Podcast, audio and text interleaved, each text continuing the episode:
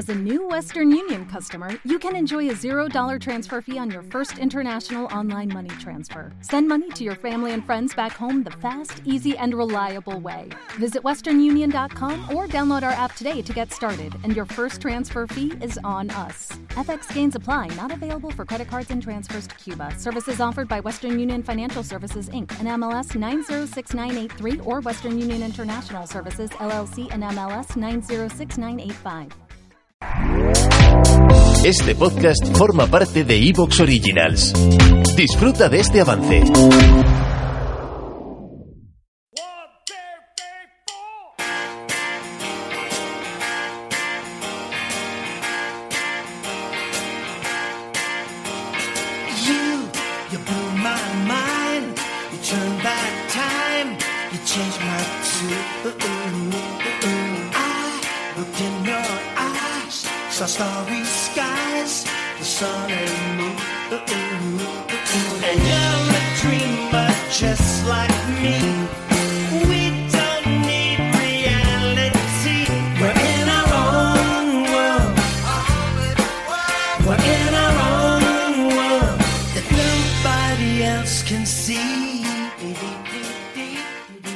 ¿Qué tal? Muy buenas, bienvenidos a un nuevo podcast de Hablando de NBA, bienvenidos a un nuevo podcast de Suns, Phoenix Suns, oye, vamos a hacer un pequeño especial de los Phoenix Suns después de ese traspaso de Kevin Durant y en concreto, estamos en directo en Twitch ahora mismo. Muy buenas, Nacho. Muy buenas, Javi. ¿Qué tal? ¿Cómo estás? Digo, en concreto tenemos que hablar de eso de Phoenix Suns, pero eh, esto es como un doble podcast, ¿no? Esto que la gente va a escuchar en, en doble podcast porque tenemos obviamente también que hacer un power ranking que no, ¿llegamos a fallar en el mes de enero o hicimos el chanchullo y no fallamos en enero? Esto, Eh, eh, no vengo con los deberes hechos. creo, pero- creo, que, creo que no, creo que no pudimos cuadrar, me quiere sonar, ¿no? Claro, el, último Power Ranking que tenemos ahora mismo es el de diciembre de 2022, o sea que este es el primer Power Ranking de 2023 y, y es el del mes de febrero barra enero, ¿no? Lo vamos a vestir como febrero, pero eh, en realidad va a coger estos dos últimos meses de competición, aunque como siempre yo creo que va a estar algo manchado por las últimas noticias, ¿no? de, de la NBA. Y nada, Nacho, obviamente el tema del que vamos a hablar hoy es la llegada de Kevin Durant a los Phoenix Suns y, tu gozo, espero. Sí, hombre, yo estoy contento, eh, sobre todo porque creo que ha habido bastante debate, ¿no? Sobre, últimamente de si Phoenix necesitaba o no hacer este traspaso, si necesitaban otro movimiento.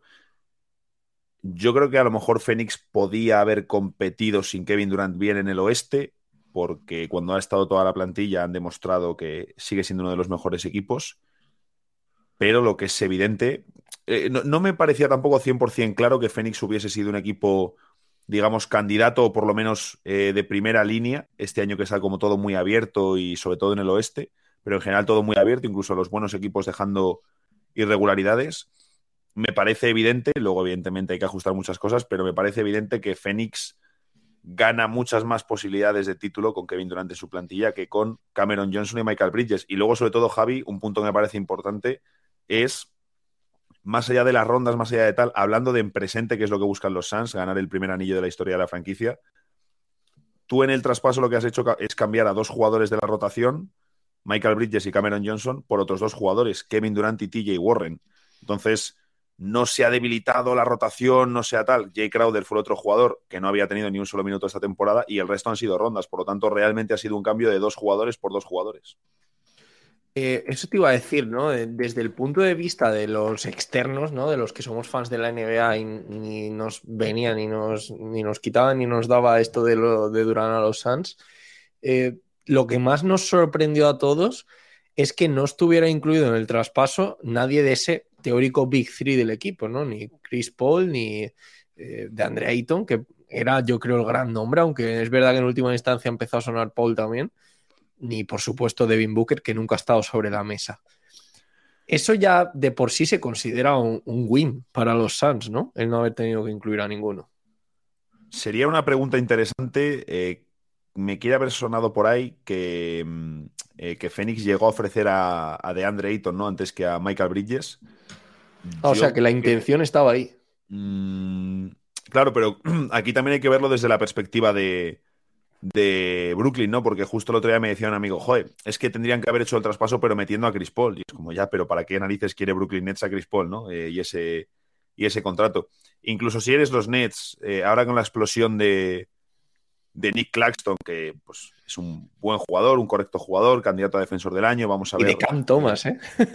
De Cam Thomas, que es el gran nombre de moda, pero incluso de... Mm, bueno, el tema de Ben Simmons está complicado, ¿no? Pero creo que le encaja mucho más a Brooklyn un Michael Bridges con el contrato que tiene que antes, antes que un DeAndre Ayton, ¿no? Es decir, yo si lo miro desde la perspectiva de Brooklyn, si voy a pedirles dos jugadores a los Suns, tengo muy claro que es Michael y Cameron Johnson, ahí no tengo ninguna duda. Entonces, ni Chris Paul y te diría que incluso ni DeAndre Ayton. Yo a los que quiero es a esos dos aleros, que uno es Michael Bridges, un tío que no se ha perdido, no se había perdido ni un solo partido con Phoenix Suns en cuatro temporadas y media, un defensor fantástico que además ha demostrado que puede ayudar en ataque eh, no solo como un tirador, y Cameron Johnson, que es uno de los mejores tiradores de la liga, además de un jugador eh, que suele tomar muy buenas decisiones, muy correcto, muy aseado y buen defensa también. Este traspaso, mm, ¿dirías que gana tiempo a, eso, a este proyecto con Aiton y Booker? en el sentido de que todos tenemos en la cabeza el bajón que ha habido con Chris Paul, aunque se, ha recuperado un poco, ¿no? Mm. Eh, pero ese bajón con Chris Paul, obviamente estamos hablando de un jugador que mm, lo hablábamos además, creo que en alguno, juraría que fue un podcast contigo, ¿no? De lo de los bajones de los bases ahí, como pasó en su día con Rajon Rondo, por ejemplo, y demás, que de pronto tienen un bajón que nunca se recuperan.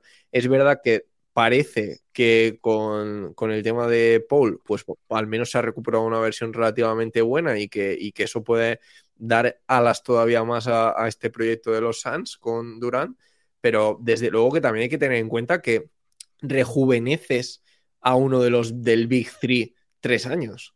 Es que Kevin Durant ahora mismo está en un estado de forma brutal y eso, por ejemplo, lo de la lesión de Aquiles que tuvo en su día y que podíamos pensar que iba a acabar con su carrera, yo creo que es algo ya descartadísimo. No, no, eso está claro, está muy, muy descartado. Pero claro, eh, es que se ha repetido mucho, ¿no? Eh, no, bueno, es que Fénix la ha cagado porque no sé qué, pues a lo mejor a Fénix le sale mal la jugada, o sea, me refiero, mm, y por lo que sea, porque hay otro equipo delante que es mejor, porque falta X, porque Ayton ahora tiene que hacer un rol distinto, eh, lo que sea, lo que sea, pero me parece indiscutible que Fénix tenía que hacer este traspaso, salga lo que salga después, no sabes lo que van a ser esas rondas, no sabes cómo va a desarrollar la franquicia esas rondas, no tienes ni puñetera idea y algo tienes que dar por Kevin Durant, ¿no? Es decir, más allá del intercambio de jugadores por jugadores, tienes que dar algo de valor por un tío como Kevin Durant, que es uno de los. Puede ser el mejor jugador eh, jamás traspasado en la historia de la NBA. Es que puede serlo Kevin Durant con este, con este movimiento. Algo tienes que dar y ya se ha dado menos de lo que se ofrecía en verano. Entonces, en ese sentido, Phoenix tiene que también darle las gracias a Kyrie Irving por todo lo que ha, lo que ha sucedido, ¿no? Recordemos que en verano eh, vimos, todo el paquete que dio Minnesota por Rudy Gobert, ¿no? Eh,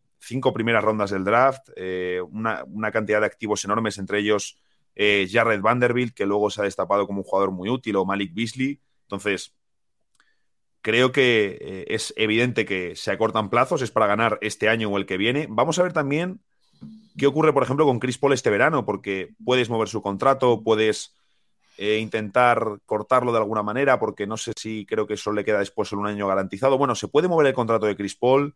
Ya se está empezando a hablar de que si la idea de Phoenix es juntar a Kyrie Irving y a Kevin Durant en, los Suns, me parece que eso ya es demasiado sumeriano. Eh, se puede mirar, por ejemplo, a Fred Van Vliet, que sería una incorporación de mucho nivel, pero vamos, lo que es evidente es que Phoenix ahora mismo ha creado un equipo o ha recreado un equipo para decir, vale, tenemos ahora unos meses en los que somos candidatos, tenemos que ver cómo encaja Kevin Durant en el equipo, tenemos que ver a, Devin Booker, por ejemplo, le va a venir de maravillas, ¿no? Al final, eh, no ser el, la primera espada, la primera estrella que va a recibir eh, toda la atención del equipo. Es que hablamos de que Devin Booker, que es uno de los mejores anotadores y uno de los mejores jugadores ofensivos de la liga, va a ser ahora la segunda espada del equipo con Kevin Durant por delante.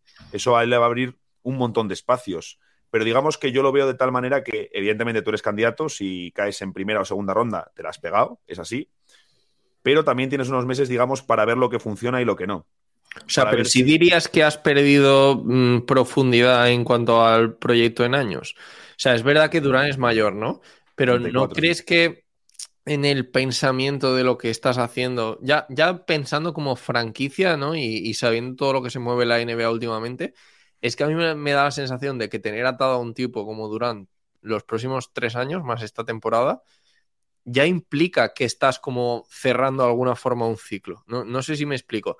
Eh, yo sé que tú tienes en la cabeza, ¿no? Que podías haber quedado a, a Bridges y a, y a Johnson y haber hecho un proyecto con los estos dos más evolucionados, obviamente, más Booker, más Aiton, y, y, obviamente era una edad media más joven que la de Durán. Pero a mí me da la sensación de que incluso este Durán con 34 te puede seguir dando esos 3-4 años que decimos que es como un ciclo de NBA.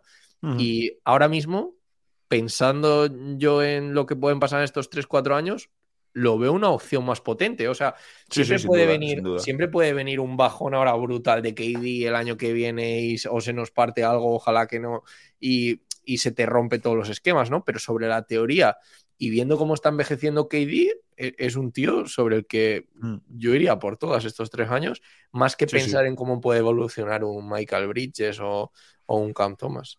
No, no, no, yo lo, yo lo tiro más porque es evidente que al final eh, tú vas a tener a falta. ¿Te está gustando lo que escuchas? Este podcast forma parte de Evox Originals y puedes escucharlo completo y gratis desde la aplicación de Evox. Instálala desde tu store y suscríbete a él para no perderte ningún episodio.